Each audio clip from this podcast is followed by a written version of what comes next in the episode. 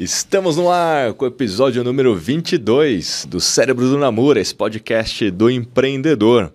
Hoje, mais um podcast filosófico, diria, né? No episódio passado, a gente falou sobre como tomar decisões de forma segura. E aí tem tudo a ver com o episódio de hoje, está conectado, que é o que perguntar para agir com sabedoria. Olha só, hein? Quero até entender a sua opinião, o que é sabedoria, porque é meio subjetivo, né? Então, muito bem, estamos aqui novamente, eu, Namura, o Cérebro Namura e o Albert. Por falar de Albert, esse podcast é um oferecimento do Albert, o aplicativo de cashback. O aplicativo que vai muito além do cashback, né? Você pode comprar e ganhar cashback, indicar e ganhar comissão pelas compras daqueles seus indicados. Se você é empreendedor e quer empreender, pode ter a licença do Albert também, trazer mais negócios para dentro desse marketplace e você, como negócio, também pode vender mais. Então fica aqui a dica: use o código convite podcast. Está disponível aí nas App Stores, no Google Play, App Store. Só colocar o código convite podcast. O QR Code está na tela, o link na descrição. Muito bem, Namura. Mais um episódio filosófico. Espero que as suas aulas com o Clóvis de Barro tenham valido. Porque hoje a gente vai discorrer sobre o que perguntar para agir com sabedoria. Muito bem, eu quero começar já falando rapidamente das ferramentas que a gente falou já no episódio 14, uma delas é o 5W2H. Mas aí no seu livro você foi além. Você falou do 5W2H, do 2W3H 3Hs, 6W e 4Hs. Ou seja, como é que a gente pode usar todas essas ferramentas para tomar uma decisão segura e, e como é que a gente usa as ferramentas para fazer as perguntas certas? Legal, prazer estar aqui com todos vocês. Quero responder essa questão, mas primeiro, já que você sabedoria. falou tão filosófico, vamos definir o que é sabedoria. E o melhor jeito de definir é comparar com outro conceito, inteligência. Quem é sábio é inteligente, quem é inteligente é sábio? Qual é a diferença entre as duas coisas? Boa. Vamos lá. A inteligência, existem várias formas de você é, falar sobre esse conceito. Um conceito que apareceu na Segunda Guerra Mundial era através de um teste que foi feito por um psicólogo francês que media dois, duas coisas basicamente. Media o poder de comunicação das pessoas e o poder de fazer cálculo. Por que, que isso passou desapercebido um certo tempo e durante a Segunda Guerra Mundial ele foi muito utilizado pelas forças aliadas? Porque saber se comunicar era algo fundamental para que os generais, os comandantes das tropas pudessem passar instruções, motivar a tropa para um negócio desafiador que é uma guerra. Então, aqueles que tinham poder de comunicação eram muito bem vistos para esse tipo de atividade que era fundamental para você eventualmente vencer uma guerra, além das armas, que geralmente as armas eram, eram parecidas. A outra coisa, o cara tinha que fazer cálculos matemáticos, porque não era como é hoje, tudo automático. Ele tinha que calcular qual é o ângulo que ele colocava o canhão para a bala do canhão chegar onde ele queria. Se ele coloca muito baixo, cai aqui. Se ele coloca muito para cima, cai na cabeça. Então eram pessoas que tinham que saber matemática. Então o, que, o teste de QI media essas duas coisas: a capacidade verbal e a capacidade lógica das pessoas. Por isso foi utilizado durante muito tempo.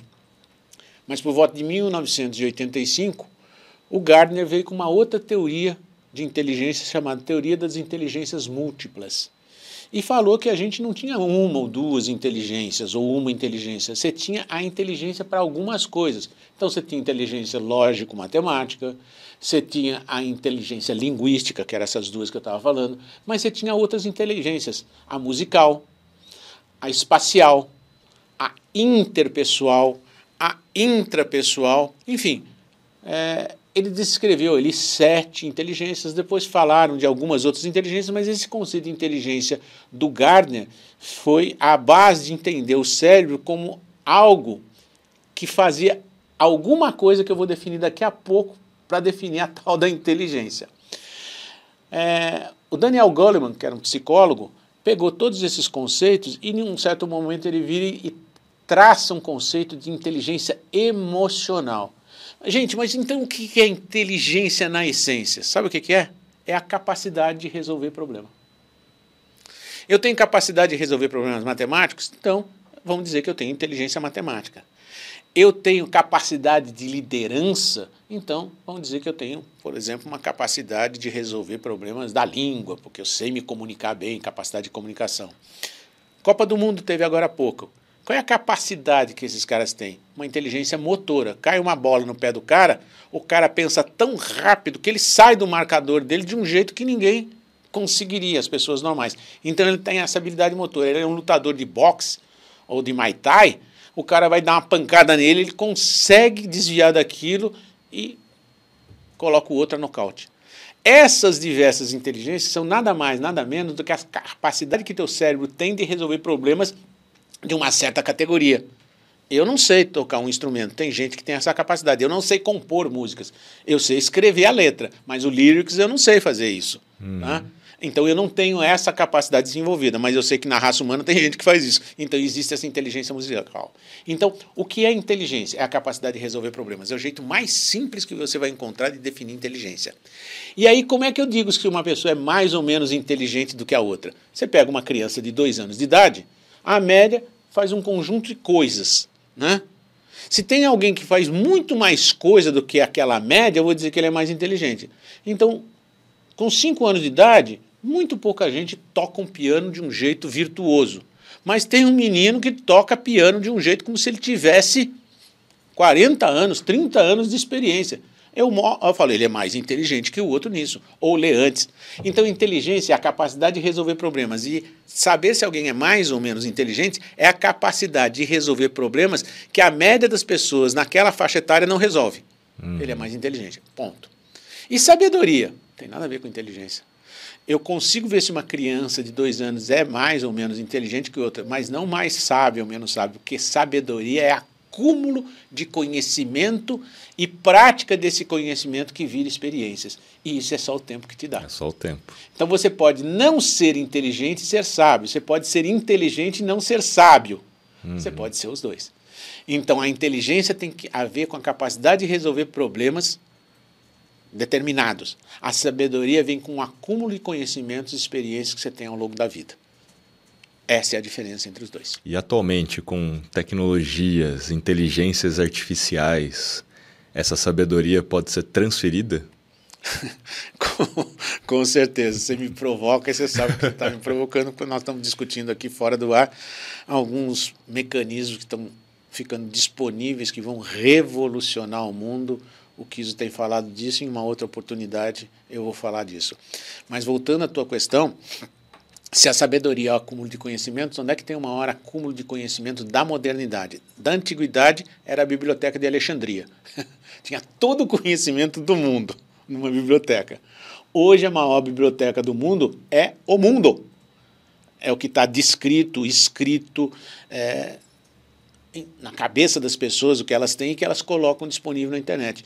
E hoje começam a aparecer ferramentas que acessam esse conhecimento, essa, essa sabedoria, sabedoria, coletiva, coletiva que está dispersa nos computadores do mundo. Só que estão desenvolvendo algoritmos que vão lá e pegam esse conhecimento e deixam ele acessível de uma forma absurdamente simples. Hoje, especialmente, estou impactado por algumas ideias que o Rubens me trouxe.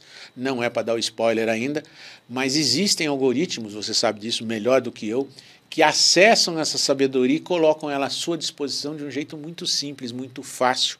A gente vai voltar a falar nisso. Então, realmente, se no mundo tem conhecimento, existem ferramentas que acessam esse conhecimento, entregam isso para você de mão beijada para você fazer coisas que você demoraria muito tempo para fazer ou não conseguiria fazer. A internet é o mecanismo que é transporta esse conhecimento que nós estamos chamando aqui conhecimento aplicado, sabedoria, uh, deixam ele acessível a qualquer ser humano. Mas mesmo nessas ferramentas que a gente está falando aqui, ou mesmo no próprio Google, que tem um vasto conhecimento, você precisa saber fazer as perguntas certas. Né? Senão vai vir qualquer coisa, qualquer bobeira, né? Ponto. Como é que a gente faz as perguntas certas usando... Tem ferramentas, né? Então a gente citou ali no começo 5W, 2Hs, entre outros Ws e Hs. Como é que a gente se utiliza dessas ferramentas para fazer as perguntas certas? Você tocou num ponto tão, tão legal, tão legal Karnick me lembrou de uma frase que a gente coloca no livro, que o futuro depende das máquinas. Mas a beleza do futuro está nos seres humanos. Né? Então, a coisa mais legal que existe nesse processo todo é que se você quer uma resposta, hoje as ferramentas da internet podem te dar essa resposta. A mais básica de todas é o Google. Você coloca lá uma pergunta, ele te dá a resposta. Mas olha o que eu falei, você coloca lá uma pergunta. Se você não fizer a pergunta correta, não vai vir a resposta que você deseja. Uhum. Esse é o ponto. E aí a gente volta para os primórdios desse processo todo, que é o que trouxe a humanidade até o ponto que nós estamos hoje, que são as perguntas mais básicas que existem. O que eu faço, por que eu faço, como eu faço, quando eu faço, quanto custa, quanto tempo demora, para quem eu faço. Essas são as perguntas. Às vezes a gente esquece de fazer essas perguntas. Por que, que chama 5W2H? Porque as cinco perguntas básicas que eu tenho começam com H em inglês. Está aqui na página 137 do livro. What? Que será feito? Why? Por que será feito? Who? Quem fará? When? Quando será feito? Where? Onde será feito? How? Como será feito? How much? Quanto custará? Então você tem cinco perguntas que começam com W e duas perguntas que começam com H. Namora, mas é tão fácil assim, é, é, tão fácil assim, a gente esquece o tempo todo de fazer essas perguntas, Kiso. O tempo todo. Então, o que é muito legal, por exemplo, numa reunião de um assunto que eu não domino, vamos falar sobre astrofísica, vamos falar sobre formigas, vamos, pô, eu posso não dominar. Mas se eu estou numa reunião com técnicos que dominam, eu não preciso dominar, eles dominam. Eu só preciso incitá-los para que eles me respondam. Porque nós temos uma, um equipamento, o Vorax, que transforma lixo em energia. E teve uma época que a gente tinha um problema lá, que quanto mais energia eu produzia, mais poluição era gerada. Quanto menos energia, menos poluição. Como é que a gente resolvia isso? Foi fazendo perguntas. Como é que eu aumento a energia? Como eu aumento? Ah, aumento injetando mais ar. Ah. Como é que eu diminuo a poluição? Diminuo injetando menos ar. Mas que diabo? Se eu injeto mais, eu tenho energia, mas eu tenho poluição. Se eu injeto menos, eu não tenho tanta energia, mas não tenho poluição. Como eu posso resolver esse problema? Ah, separando o, o equipamento em dois módulos. No de cima, a gente injeta ar e ganha energia. No de baixo, a gente tira ar e, é, e, e diminui a poluição. Mas foi fazendo perguntas o que, que eu tenho que fazer, como eu tenho que fazer, por que, que eu vou fazer isso. Então, o básico é fazer sempre essas cinco perguntas. É tão simples que as pessoas desconfiam da simplicidade, da força que isso tem. Uhum. Namoro, não pode ser assim. É assim. O que você quer fazer? Você está com uma série de técnicos. Ah, eu quero lançar uma campanha de marketing digital. Por que você quer fazer isso? Porque eu acho que o marketing digital hoje supera o marketing offline em termos de eficiência para atingir o público-alvo e custos mais baratos. Como você vai fazer isso? Ah, eu vou colocar nas redes sociais, eu vou usar o Google Ads, o Facebook Ads. Ah, tá legal. Então já respondi o que, como, por quê, quanto que isso aí vai custar? Ah, é, o orçamento é de tanto. Quem vai fazer isso daqui? Ah, fulano, ciclano vão fazer a arte, os outros vão fazer os textos. Ah, para quem que nós vamos falar? Qual é o segmento? Percebe? Uhum. São perguntas simples, eu fiz essas perguntas. Só que como eu tenho um modelo na minha cabeça das cinco perguntas, eu fico falando para minha pessoa, para minha equipe, por que você vai fazer isso? Como você vai fazer? Quando você vai fazer? Quem vai fazer? Quanto vai custar? Quanto tempo vai demorar? Quando você faz isso, você força as pessoas a pensarem, porque às vezes ela pensa numa dessas perguntas. Ah, o que, que eu quero fazer? Ah, eu quero fazer marketing digital. Mas por quê? Ela não pensou nisso. E essas perguntas são as perguntas é, eu posso colocar assim, as perguntas raízes para que você consiga puxar as outras perguntas, né? Então elas são as primeiras para que você entenda o que está acontecendo no contexto e puxar o resto. Perfeitamente. E aí, se você tiver num grupo de pessoas, você faz uma ou duas perguntas, o restante das perguntas as pessoas fazem. Sim. Ah, mas eu acho que não deve ser isso. Por que, que você acha que não deve ser? Tá aí o porquê. Uhum. São as perguntas básicas. O homem fez essas perguntas para chegar até aqui. Uhum. Por que, que eu estou sendo atacado por bicho? Porque eu não tenho um sistema de proteção. O que, que eu posso fazer para me proteger? Aí veio o fogo. Como eu posso acender esse negócio? Aí vieram os pauzinhos lá, pedra lascada, uma batendo na outra. Você percebe? Por que, que eu não posso ir até a Lua? Como eu vou até a Lua? O que, que eu vou fazer lá? Hoje o homem vai voltar na Lua no final do ano que vem por que, que ele está indo para a Lua? Porque lançar um foguete da Terra, em termos de energia, você precisa de seis vezes mais potência, porque a gravidade aqui é seis vezes maior do que da Lua. Se eu fizer uma base na Lua, for levando as coisinhas, na hora que eu quiser lançar um foguete para ir a Marte, eu preciso fazer um foguete muito mais barato. Uhum. Porque a força gravitacional da Lua é tão menor do que a da Terra que eu preciso de um sexto. Então isso vai baratear os custos. O que, como, o que, que eu vou fazer? É, eu vou chegar em Marte. É, por que, que eu vou fazer isso daí? Porque se algum dia a humanidade precisar criar uma alternativa para a Terra, tem lá Marte. Como que eu vou fazer? Eu vou sair da Terra? Não, eu vou sair da Lua. E aí vai. É engraçado, cara. Quando eu descobri a potência dessas cinco perguntinhas, eu falei, nossa senhora, mas isso é tão óbvio. Volta aquela história do óbvio. O óbvio é o denominador comum dos gênios. Alguém só deu nome para essas cinco perguntinhas ou sete perguntinhas. Chama de 5W2H só para ficar um mnemônico na sua cabeça para você usar sempre. Então, eu uso demais isso. Você usa o tempo todo quando você entra no Google. Por que, que a Terra é redonda? Sim. Por que, que os peixes conseguem respirar debaixo da água e eu não? Como que eles respiram? Nossa equipe de engenheiros tem alguns engenheiros que lançaram agora um drone para transportar 300 quilos e que ele bati. Ele levanta como um helicóptero sem fazer barulho, porque as engrenagens dele, as turbinas dele são elétricas, então não faz barulho. Depois elas viram e ele voa como um avião a 850 km por hora. Vai ser o Uber aéreo. Uhum. Por que, que eles estão fazendo isso? Porque o mercado quer transporte de carga mais eficiente, mais veloz e mais barato. Pronto. Então responderam.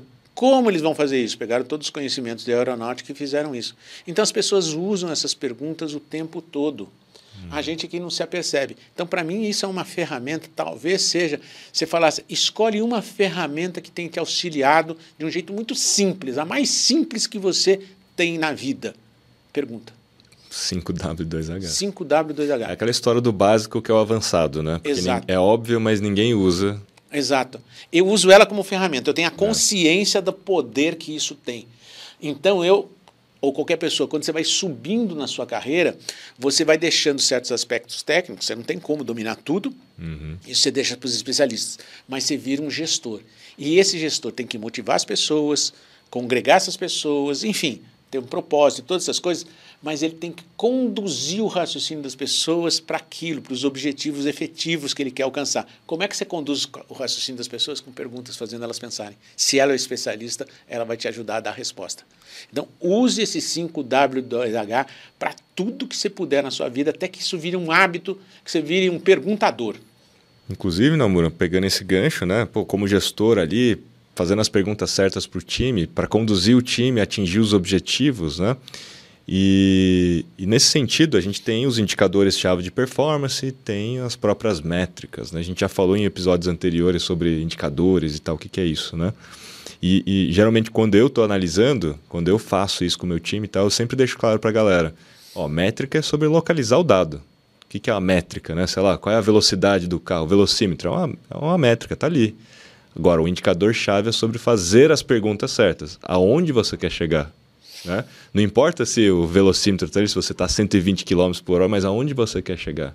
Esse acho que é o ponto, né? Faz sentido? Faz muito sentido. É, é eu sempre tive assim, uma certa não é dificuldade. Eu vejo que as pessoas têm, as pessoas têm dificuldade entre separar o conceito de métrica para o conceito de KPI, uhum. Key Performance Indicator. A métrica, ela é, para mim, o conceito. O KPI é a ferramenta. Nota bem, métrica é o conceito. Por exemplo, uma métrica, é, distância. Outra métrica, velocidade. Então, a métrica é velocidade. Qual é, que é o conceito? Qual é o KPI, a ferramenta que eu uso para aferir esta métrica velocidade? O velocímetro. Então, eu uso, eu não estou dizendo que isso é mais certo ou mais correto, porque você encontra várias definições, é, às vezes conflitantes. Então, eu uso isso. Métrica vem da palavra metro. Metro é um conceito né, de distância. Ali de, né, de, hum. Que inventaram esse conceito, que antigamente era pé, era o pé do rei, o caramba quatro. Inclusive, tem uma história muito interessante. Você sabia que as naves espaciais americanas elas são medidas, todas as, as coisas são medidas em em, em, não é unidade decimal, né? É, é, é unidade de pés. Pés. Então, as naves espaciais americanas têm a ver com o pé do rei da Inglaterra. Porque era a medida do pé do rei da Inglaterra que definia a bitola das carruagens, hum. que é a distância entre uma roda e outra da carruagem. Depois vieram os trilhos de trem, e os trilhos de trem tiveram aquelas medidas em função do pé do rei, porque era essa unidade de medida que era utilizada. Hum. Esses trilhos de trens que definiam a bitola dos trens vieram para a América. E os trilhos dos trens que vem, vieram para a América têm essas medidas. Então, quando você carrega aqueles transportes imensos que tem que passar por túneis e tem que ser transportados por trens na América, as medidas que são feitas são em função do pé do rei. Da bitola do trem que vem do pé do rei. Então, uma nave espacial hoje tem a ver com o pé do rei da Inglaterra de 1600, não sei quanto. A origem das coisas. Não, um negócio assim, é, é. doido, né? Fica aqui uma historinha engraçada que você pode pesquisar. Então, resumindo, vamos dar, eu cito aqui alguns exemplos. Métrica, velocidade, é, KPI, velocímetro. Métrica, pagamento e recebimento. É um conceito uhum. na, nas empresas. KPI, fluxo de caixa. Métrica, assertividade da publicidade. É isso que eu quero medir, a assertividade da minha publicidade. KPI, custo por lead. Então, a métrica tem a ver com o conceito que você quer medir. O KPI é a ferramenta que mede aquele conceito. Para mim. Mas essa ferramenta ela tem que ser criada em função de uma meta que você tem, aonde você quer chegar. Aí eu tenho a métrica. Então vamos lá. Aí é o terceiro conceito. Eu tenho a métrica, eu usei aqui a assertividade da minha publicidade. Minha publicidade é boa ou é ruim? É isso que eu quero medir. Como é que eu faço isso? Eu posso perguntar para as pessoas: você gostou da minha publicidade? É um jeito para medir isso. É o melhor jeito? Parece que não. Eu vou ver quantas pessoas viram publicidade e quantas clicaram nela. Eu consigo ter uma métrica. Pronto. Uhum. Agora eu tenho um objetivo. Eu quero que o meu custo por lead seja de um real. Se o meu custo por lead, quando eu faço a conta, é de cinco reais, eu estou fora do meu objetivo. Então você tem três conceitos. Você tem a métrica, que é aquilo que você quer medir, você tem a ferramenta que mede a métrica, e você tem o objetivo que você quer alcançar aí a coisa fica profissa. Aí você define no, no, na ferramenta, né, que é o que você colocou, que é o KPI, qual é o, o número... O número que eu quero atingir. Que eu quero atingir para, obviamente, essa ferramenta te dar a informação que você a precisa. A métrica é velocidade. Hum. A ferramenta é o velocímetro. Eu não posso passar de 80 km por hora, porque senão eu sou multado. Então, o meu objetivo é andar abaixo de 80 km, ou até 80 km por hora. Uhum. Deu para perceber? Eu espero que tenha ficado claro para você. A métrica é a velocidade, a ferramenta é o, o, o velocímetro e o objetivo é o número que eu quero atingir. Ponto. Agora eu quero entrar num bloco, que é o segundo bloco, bloco firmeza sem arrogância, e com base na sua experiência, eu quero que você ajude a, a gente e as pessoas que estão aqui nos ouvindo e nos vendo, ajude as pessoas a pensar nas melhores perguntas por área da empresa. Então esse vai ser o seu desafio de hoje. Que maldade. Imagina assim, né? Porque, pô, se a gente precisa saber fazer as perguntas certas, quais são as principais perguntas, com base na sua sabedoria, inclusive, né? Que a gente pode fazer na área de vendas. Principais perguntas, assim, aquela pergunta que você fala, cara, se você fizer essa pergunta aqui. Então vamos lá. Vai ser bom. Então, antes de mais nada, deixa eu dizer para você que sabedoria não é memória. É acúmulo de conhecimento. É acúmulo de conhecimento. Então, como a parte que eu mais me irrita é a memória, eu fiz algumas anotações, é, porque boa, a minha memória escrita. Né? A, a, Renata sabe muito que quando eu tenho que decorar um texto, para mim é uma desgraceira, eu não consigo. Eu consigo falar de improviso, eu gosto disso. Mas aqui, como as perguntas são muitas, eu fiz um pró-memória aqui, ajudado pelo Kiso. Em vendas, eu acho que tem algumas perguntas que você pode fazer e eu gostaria que você puder depois, pausa essa, é, esse vídeo e anote, né? porque não vai aparecer aqui por escrito. Quais fatores te fazem escolher e definir um produto ou serviço como bom? Por que, que a gente deve fazer essa pergunta para o nosso cliente numa pesquisa quali? Para saber o que, que para ele é bom o que, que não é bom. O formato, a beleza, o que, que é que ele valoriza?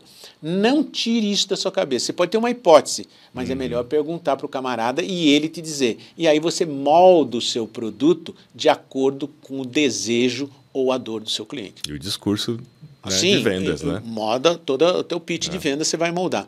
Então, tudo tem que partir do mercado para você, não de você para o mercado. Então, para mim, essa pergunta é básica. Quais fatores te fazem escolher e definir um produto ou um serviço como bom? Ele pode te dizer o atendimento. Ele pode te dizer ah, não che chegar no tempo correto. Nada é pior do que você imaginar que alguém vai entregar um produto por dia do aniversário do seu marido, da sua esposa e vem um dia depois. Acabou, Acabou. a magia. Uhum. Acabou a magia. Pô, foi só um dia depois. Não é o dia que você queria. Sim. Ok? Então, uma outra pergunta. Como um produto ou serviço, assim como o meu, atende às suas necessidades? O que, que meu produto tem? Ah, vocês são rápidos, vocês são atenciosos, o produto de vocês nunca falha. Eu uso ele faz três anos, nunca tive uma dor de cabeça. Ah, o carro, quando eu levo na concessionária, é rapidamente consertado. O custo é honesto. Enfim, eu não sei o que o cara vai te responder e nem quero saber da minha cabeça, eu quero saber da cabeça dele. Por isso 5W2H. Eu faço a pergunta para ele. E, e, nesse sentido, você acaba fazendo ele vender para ele mesmo, né? Ah, vende. É, porque ele, já te, é ele já te deu os diferenciais do seu negócio. Perfeito. Né? E facilita o processo. E às vezes ele compara você com outro. Olha, eu gosto uhum. disso, disso, disso em você, mas teu concorrente ali me entregou tal coisa que você não me entrega. Opa, ele fez uma pesquisa de mercado para você. Sim. Uma terceira pergunta ainda na área de vendas que eu acho que é qual a taxa de conversão para os clientes? Ou seja, se apresenta para mil pessoas e só uma compra, parece que a taxa de conversão está ruim. Então a tua oferta talvez não seja boa. Estou falando entre a Sim. apresentação das ideias e a compra efetiva. É, entre ser um lead e de fato se tornar um cliente. Né? Exatamente. Muita gente pode estar interessada, mas o cara para e não compra. O que, que é que está impedindo o cara de comprar? É o preço? É o design? É a oferta? Enfim, você vai ter que perguntar para o cara. Não pergunte para mim que eu não sei responder. No teu caso específico, faça essas perguntas. Pode vir com essas perguntas. Quais, como, qual, 5W2H. Não muda nunca, isso não muda nunca, ok? Então, em vendas, no fundo, o que você tem que saber é como o cliente, ou possível cliente, o prospect, ele entende, encara o seu produto, o seu serviço, o que, que ele deseja dele, que dor que ele quer aplacar, ou que, necess... que desejo que ele quer satisfazer, que o seu produto pode entregar para ele. Ponto. Isso é vendas. E no marketing? No marketing é muito parecido. A diferença entre marketing e vendas, o marketing atrai, vendas converte. Então, eu faço uma publicidade, coloco no Google Ads, tá? Eu tenho que atrair as pessoas. Aí você tem que saber o que é que atrai as pessoas. São duas coisas. Só duas coisas que atraem as pessoas. Uma imagem totalmente inusitada, aquele cincante, 65% das pessoas que param num anúncio param por causa da imagem. Então, se a tua imagem não for boa, se não tiver um bom web design, as pessoas não vão parar. Ela está lá naquele procedimento no, no Instagram de passar o dedo, passar o dedo, passar o dedo. De vez em quando ela para em alguma coisa. Uma imagem vale por mil palavras, a gente já escutou isso mais de mil vezes. Tem uma pesquisa, inclusive, da Nielsen, que, que prova isso nas campanhas, que mais de 50% dos cliques né, em um anúncio tem a ver com o criativo, que é o que você colocou da imagem, né? Então, realmente, o criativo ele é protagonista quando a gente fala de qualquer tipo de campanha. Perfeito. Então você entendeu que marketing é atração, venda é conversão, estou falando agora do marketing. Como é que se atrai? Imagem. Qual a segunda coisa que atrai? Uma frase que seja impactante. E como é que você faz uma frase impactante? Falando aquilo que o cara não espera ouvir ou falando o contrário do que ele espera ouvir. Vou dar um exemplo.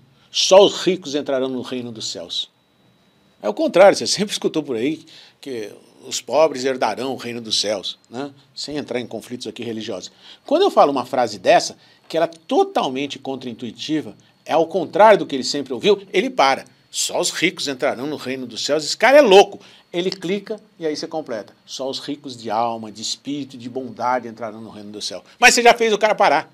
Sim. Isso é truque? Não, não é truque. É como funciona a mente humana. Se você entende um pouco de neurociência e neurociência aplicada ao marketing, você vai entender isso.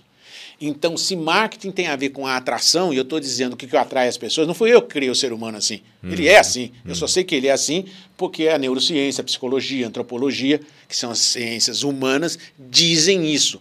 E as ciências exatas, a matemática, a estatística diz que quando eu faço isso tem mais parada, conversão atenção. e atenção do que ao não fazer isso. Então, você quer parar as pessoas?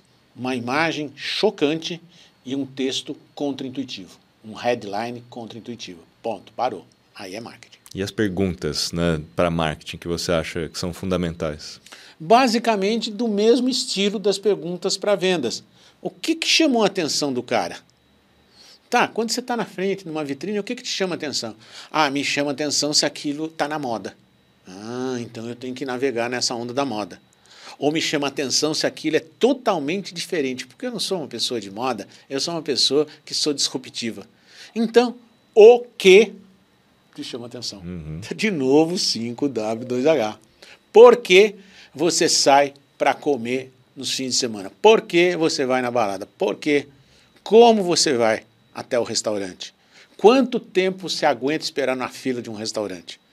Só fazendo essa pergunta, quanto tempo você suporta esperar na fila de um restaurante? Foi lançado um aplicativo em São Paulo que você faz a reserva em qualquer restaurante e ele te avisa quando a fila chegar num certo ponto, você fica lá na reserva, como se fosse aqueles sandálias que a pessoal coloca lá para esperar numa fila.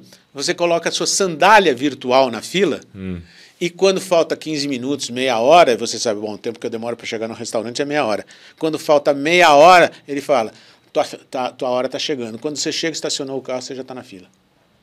Que legal, hein? Depois lembra para mim esse nome do aplicativo. Não, eu, uso, eu, sou obrigado também a usar muito é. restaurante. Eu tenho ele na minha, no meu celular, depois eu te, é. te indico e indico para todo mundo. Você percebe qual foi a pergunta? O que, que te irrita sair para comer? Me irrita ficar na fila. É a dor, né? A gente já falou a disso dor, bastante, né? né? Então, quando eu faço, eu estou no 5W, eu não consigo sair disso, não vou sair disso. Mas no marketing é importante também a gente entender o custo de aquisição, qual é o CAC, né? qual é o ROAS, né? Que a gente já falou aqui também, né? o retorno de investimento sobre anúncio. E a gente falou de taxa de conversão para cliente e no marketing seria a taxa de conversão para leads, né? Será que estou trazendo lead qualificado? Perfeito. Então aqui, seguindo a minha listinha aqui, marketing, qual é a taxa de conversão para leads? Isso aí. Taxa de conversão para leads é coloquei tantas pessoas para ver o meu anúncio, quantas delas preencheram um pop-up lá, um formulário e falaram, estou interessado. Chamei atenção, criei interesse. Depois, a diferença entre LTV e CAC. Você foi muito feliz ao colocar isso. CAC é o custo de aquisição desse cliente.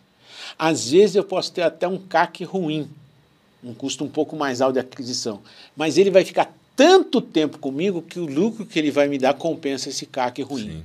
Então, se você quer medir o retorno de uma publicidade, é o ROAS. Uhum. Mas se você quiser medir a saúde financeira do teu negócio, é o LTV, Lifetime Value. Quanto esse cara dá dinheiro para você durante a vida dele junto com a sua empresa. Inclusive esse racional né, para o time de marketing é muito importante, porque muitas vezes o time de marketing para no custo de aquisição do cliente.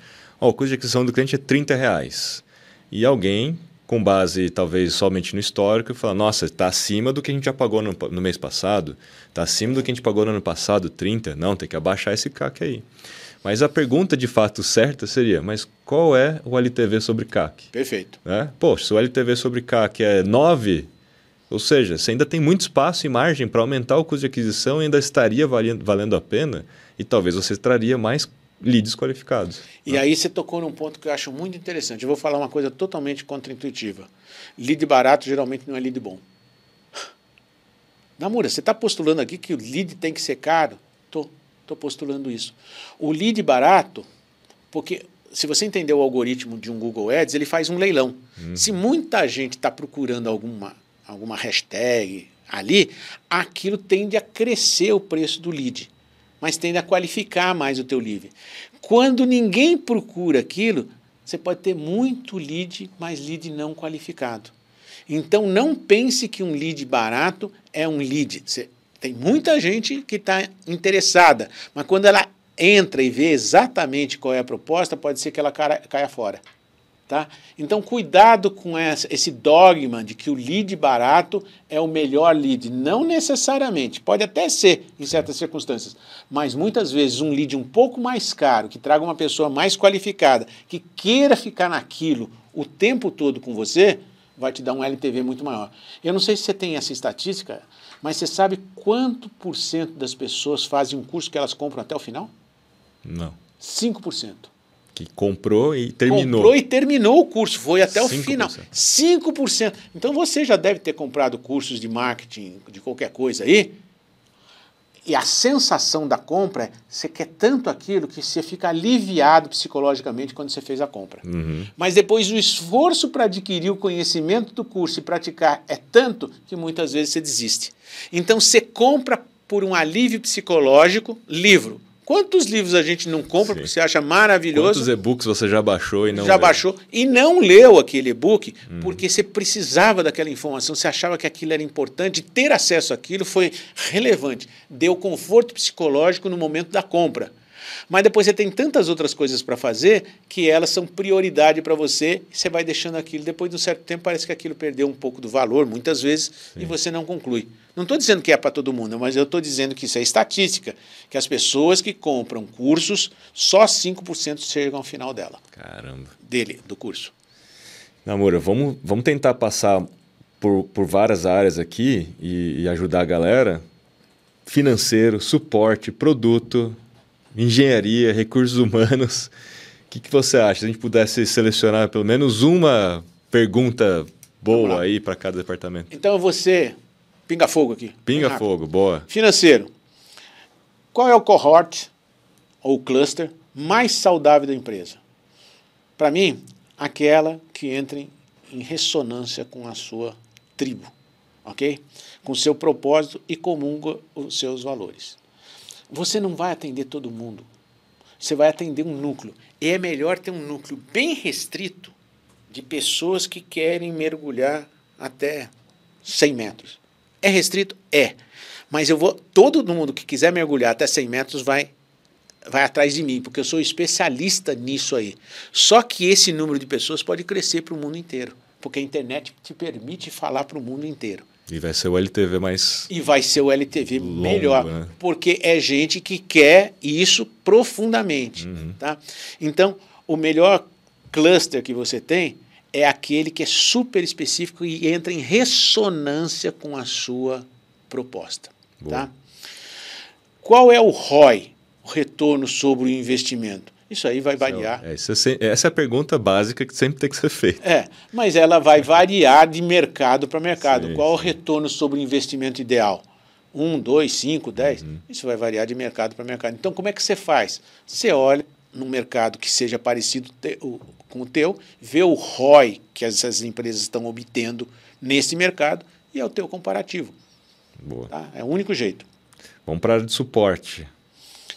Aí na área de suporte você vai pensar em dois conceitos: o CSAT e o NPS. Qual é a diferença?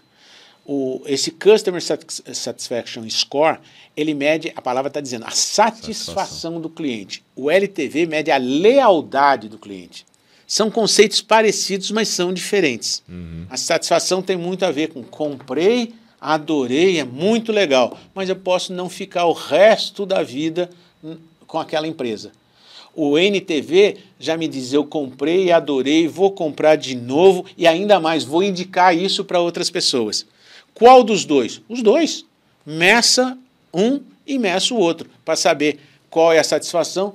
O LTV é mais simples, porque é é uma pergunta única do tipo: você indicaria essa empresa, a, a minha marca, para outras pessoas? Numa escala de 0 a 10, de 1 a 6, o cara não indica. Ele é um detrator. E nesse caso da NPS, ele mede além do produto e serviço, né? Ele mede a experiência como A um experiência- todo que aquele consumidor teve ao longo da jornada. né? Exatamente. E o CSAT ele já mede muito mais aquele momento, né, de uso talvez. Exatamente. Por isso que um é, a palavra é bem boa. Um é satisfação, Uhum. o outro é lealdade. Então, voltando na lealdade, você indicaria a minha empresa? Você só indica para alguém se você é leal a ela. Senão você não indica. E se na balança está muito mais positivo do que negativo, apesar de Sem ter dúvida. de repente acontecido alguma coisa, né? Acho que é um- Sem dúvida. O camarada, às vezes acontece alguma coisa, mas o teu constu- a- a tua área de eh, atendimento. atendimento, eh, CS, Consumer eh, Experience ou Satisfaction, Aham. ela dá uma resposta mais imediata. Eu costumo falar para minha para minha equipe, se você não tem um produto, entrega a informação. Justifica aquilo, sendo verdadeiro. As pessoas entendem. Elas se sentem valorizadas no seu direito. Puxa, o cara não conseguiu entender no dia, olha, aconteceu um problema, teve uma chuva, teve isso, teve aquilo, não conseguimos atendê-lo adequadamente, Sim. mas vamos atender amanhã e vou te dar um brinde por conta disso. A pessoa vai fazer um marketing boca a boca para você violento. Uhum. Então, o CSAT e o NPS têm essas duas funções. Um é mais imediato e outro é mais imediato. Mais a curto prazo, Sim. outro mais a longo prazo. E os dois precisam ser medidos sempre, né? Para que todo. você tenha esse histórico, né? E na área de produto? Aí tem outra métrica aqui que é o North Star Metric. O que, que é isso, North Star? North Star é o norte, é a guia. Ou seja, é, assim como os três reis magos se guiaram pela estrela guia, aqui, traduzindo para o português, a estrela guia. O que, que eu tenho que olhar que é importante para a minha empresa? Porque tem muitas métricas. É, você... O que é o mais importante, né? É a métrica mais importante. Uhum. Então você vai definir, por exemplo, satisfação do cliente é a métrica mais importante. Por que, que essa é a métrica mais importante e não as vendas para um novo cliente? Porque cliente bom não é aquele que compra uma vez e vai embora, é aquele que compra a primeira, gosta e fica. Esse vai me gerar um LTV. Então, a minha métrica mais importante pode ser medir a satisfação do cliente, medir a lealdade do cliente. Aí entram as métricas que nós falamos anteriormente. Você vai definir, das dezenas de métricas que existem, qual a mais importante. Ah, eu preciso formar uma base de leads, eu não tenho. Então, a métrica mais importante é a atração. Para vários produtos digitais, como Spotify, é, Instagram e tal, o North Metric, é, é, North Star Metric é o número de usuários ativos diário, né? Porque é o que demonstra que aquele é. produto está sendo usado, está sendo útil a ponto das pessoas voltarem todos os dias, né? Perfeito. Então, acho que em, em digital tem esse ponto dos usuários, né? Perfeito. E tá muito a ver, tem muito a ver com a, a tal da LTV. É horror. A primeira compra de um produto que seja muito chamativo não é tão difícil de fazer. Por conta do quê? Da curiosidade. Porque ainda não tem a experiência. Não tem a experiência de uso.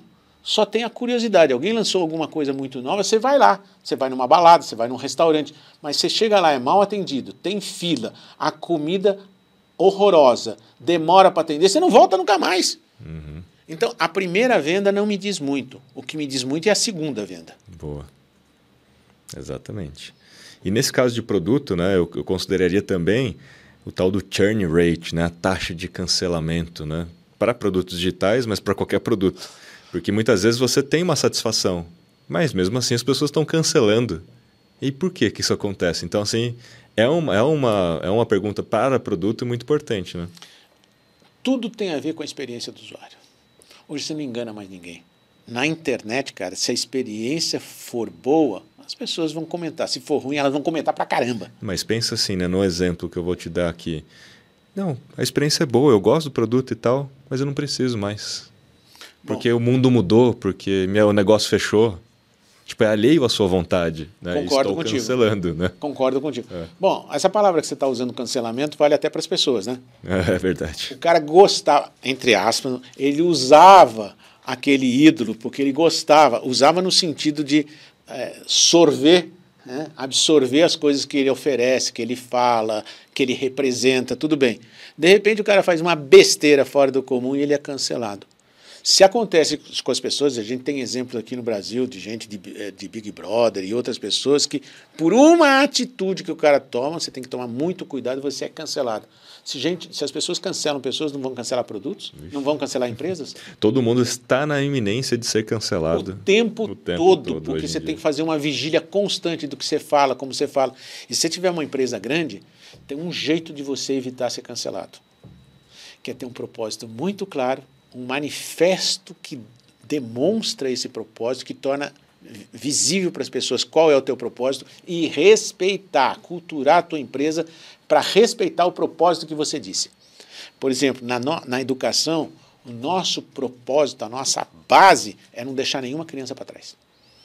E na escola pública, que muitas vezes ela sofre, os alunos da escola pública sofrem com a qualidade, às vezes, do, do que é oferecido para elas, mais do que os alunos na escola privada, elas vão ficando para trás. Por quê? O tempo vai passando, as crianças das escolas privadas vão evoluindo, na escola pública não evolui tanto, quando sai no mercado de trabalho tem uma distância muito grande. Sim. Elas foram deixadas para trás. Então, qual é o nosso propósito? Não deixar nenhuma criança para trás. Esse é o cerne. Lembra daquele negócio das cebolas que eu falei Sim. nos outros episódios? É o porquê nós fazemos as coisas. Eu faço porque eu quero dar oportunidade igual para todas as crianças. Como eu faço? Com tecnologia e metodologia inovadora, que eu vou buscar na Finlândia, eu vou buscar nos Estados Unidos, eu vou buscar em Portugal, eu vou buscar na Coreia do Sul, eu vou buscar no Peru. Nossa equipe faz isso. É o como eu faço as coisas. E o que, que eu faço? Uma educação transformadora que potencialize a criança, principalmente da escola pública, a alcançar os resultados.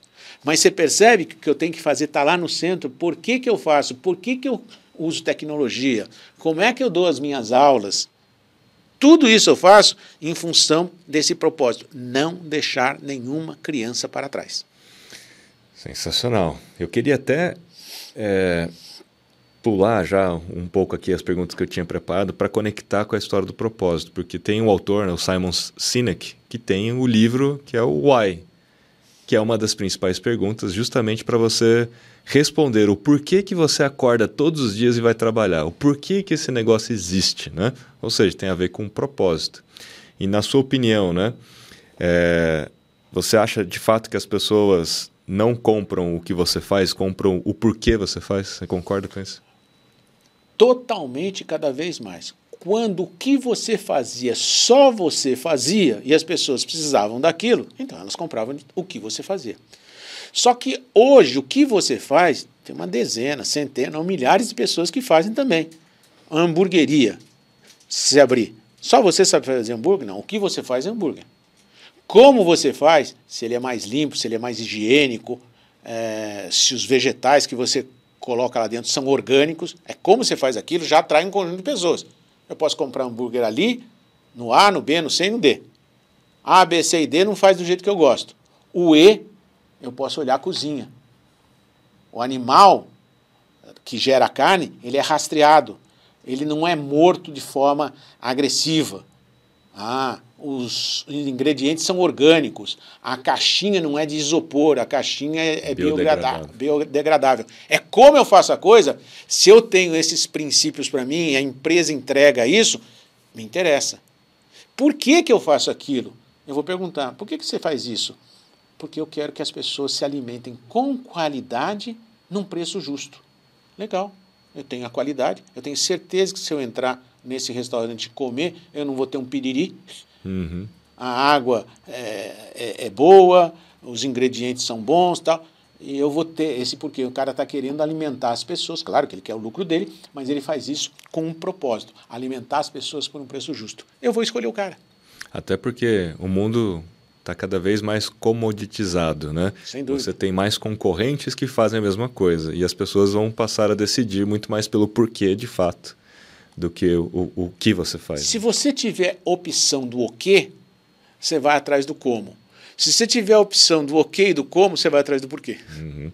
As pessoas são muito mais. A gente já falou no episódio anterior, né? As decisões das pessoas são mais emocionais. São. E quando elas se conectam com o propósito da empresa, é mais uma vez uma decisão emocional. É isso que eu chamo ah. de marketing de ressonância.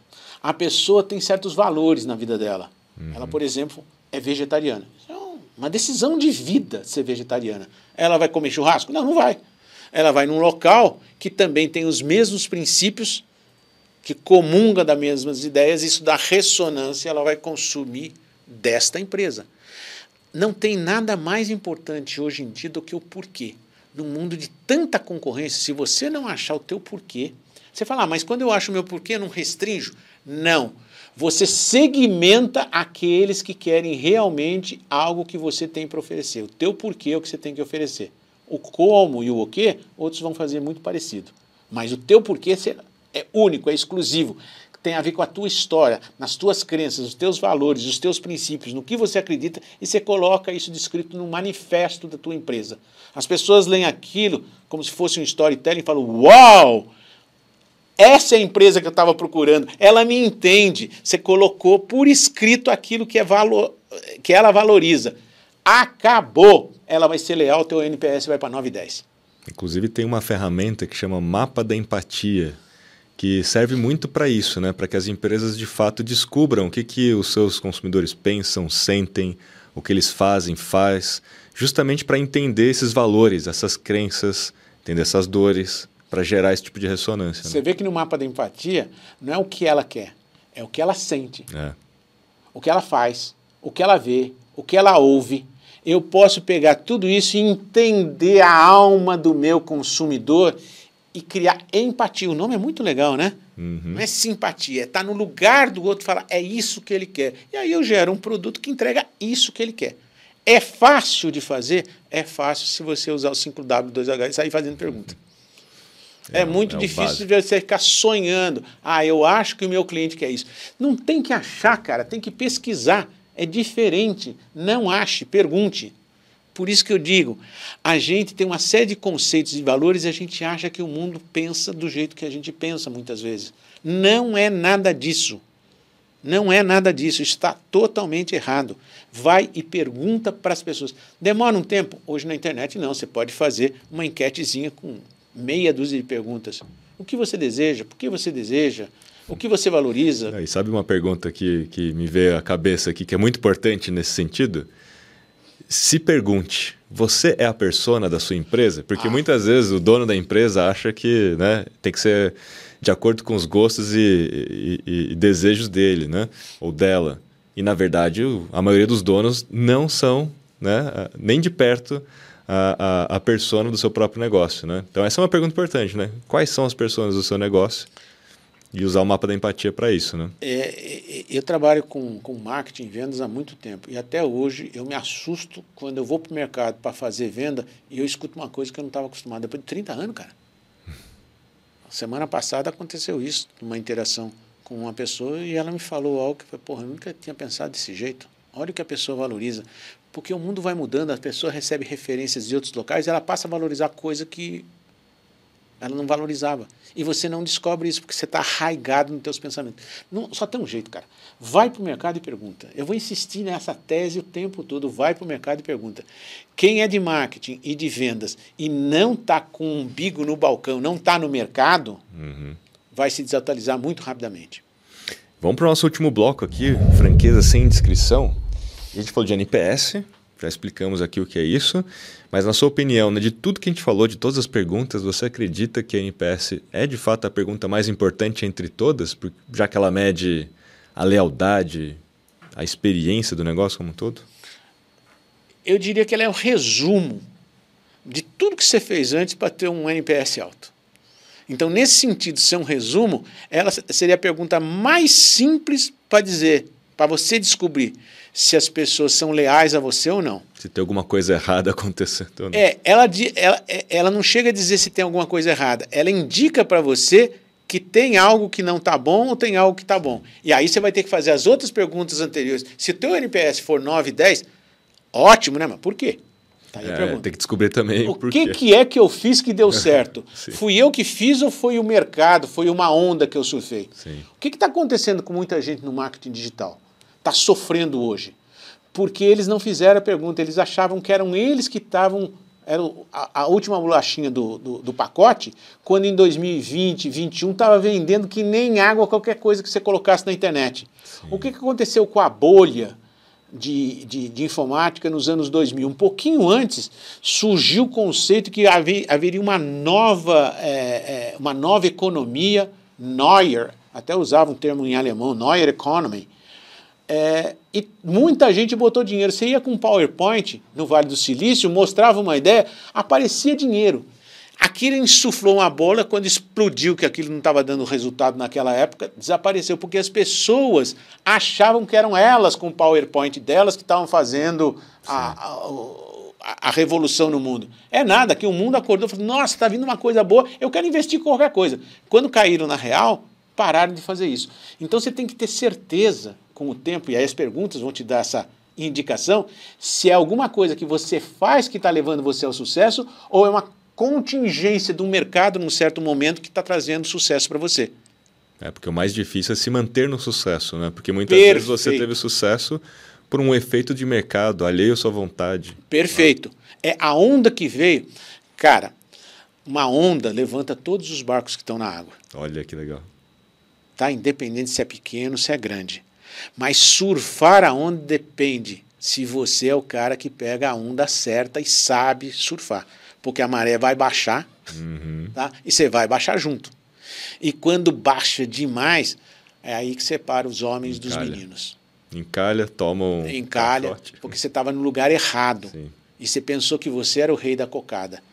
Então, você me perguntou para responder: NPS é a principal métrica? É a principal métrica em termos de resumo para saber se alguma coisa está indo bem ou está indo ruim. Mas o que, que você tem que fazer para melhorar o que está ruim ou manter o que está bom são perguntas anteriores. É, achar a causa raiz, né? Aí você tem que ir para a causa raiz. E na sua opinião, né, saber ouvir e analisar o que está sendo dito é mais importante do que fazer a pergunta certa? Não. Não. Se você fizer a pergunta errada, você pode até saber ouvir. Você vai ouvir uma resposta que não serve para nada.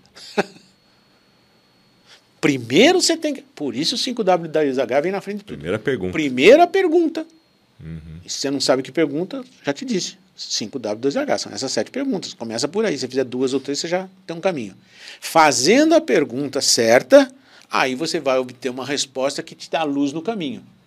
Fizer uma pergunta boba, você tem uma resposta que não serve para nada. Que muitas vezes, Namor, a gente pensa assim, né? O seu consumidor já está falando nas mídias sociais sobre o seu negócio, ou sobre o seu produto, serviço, ou, ou mesmo os concorrentes. E a gente utiliza de social listening, técnicas de monitoramento de mídias sociais, para escutar o que, que essas pessoas estão falando, né?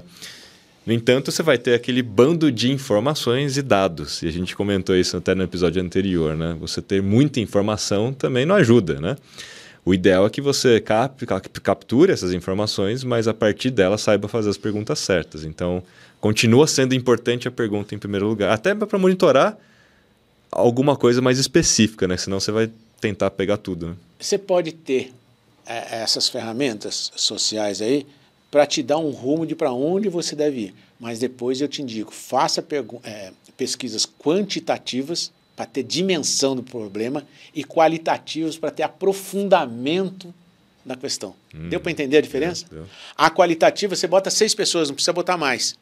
Vai gravar essas pessoas e vai conversar com essas pessoas. Uma fala uma ideia, outra fala outra, outra fala outra, e saem pérolas, sai ouro desse tipo de conversa. Depois que você tem um caminho, aí você faz uma enquete nas redes para quantificar quantas pessoas realmente valorizam aquilo. Então, para mim, nada substitui a quali, que é sinônimo de, de pesquisa qualitativa, e a quanti, de pesquisa quantitativa. É sempre uma complementa a outra, né? E, Sem dúvida. e, e- e é bem nesse, nesse sentido que você falou. A quali vai te ajudar depois a confirmar na quanti, né? Exatamente. E não o contrário, né? Que acontece às vezes. Muito bem, encerramos nosso episódio número 22. O que perguntar para agir com sabedoria? Você entendeu hoje o que que é sabedoria, o que é inteligência, múltiplas inteligências, né? Diga-se de passagem. Como fazer as perguntas, inclusive por várias aulas, a- áreas, né?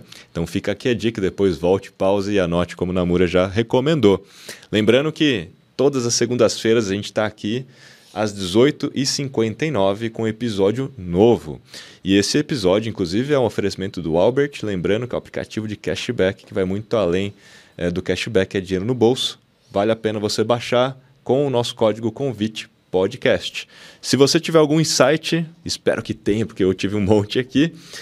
Faça um post aí, faça um stories, até mesmo um TikTok dançando com arroba Luiz Namura aqui. Coloque, marque o Luiz Namura para que você receba aqui um código com desconto para comprar esse livro. Todos os episódios são baseados nos capítulos desse livro. A sua experiência vai ficar muito mais rica quando você estiver aqui escutando, ouvindo a gente com o livro. Tem muitas dessas ferramentas que a gente está falando, então vale a pena você conferir. Namura, tem uma frase sua que está no livro que tem a ver com esse episódio de hoje. Eu queria que você encerrasse com os seus comentários. Não aceite a mediocridade. Ele, vir, ele vira a cultura da empresa e com isso você estará morto. Uma das coisas mais difíceis de mudar uma empresa é a cultura. É aquilo que as pessoas entendem como bom, como verdadeiro e praticam. Praticam, praticam, praticam. E aquilo é o jeito da empresa operar. Imagina que a cultura da empresa seja ser medíocre. nós não podemos fazer mais, é, é, isso. Meu Deus do céu, sua empresa inteira vai ser medíocre. Então, quando você vir mediocridade, chame a pessoa e pergunte: por que você está agindo dessa forma? A pessoa tem que ter competência, tem que ter comprometimento. Se não tiver competência, você treina a pessoa. Se não tiver comprometimento, você conversa com a pessoa. Se ela mantém-se nesse comportamento sem comprometimento, você demite a pessoa. Não tem outro jeito. Você dá sempre oportunidade, mas tem aquilo que você pode fazer pela pessoa e tem aquilo que só a pessoa pode fazer por ela. Se ela for medíocre e não aceitar abortar a mediocridade, você não vai deixar uma laranja podre apodrecer todas as outras laranjas, sob hipótese alguma. Então, eu não aceito mediocridade. E como que eu faço isso?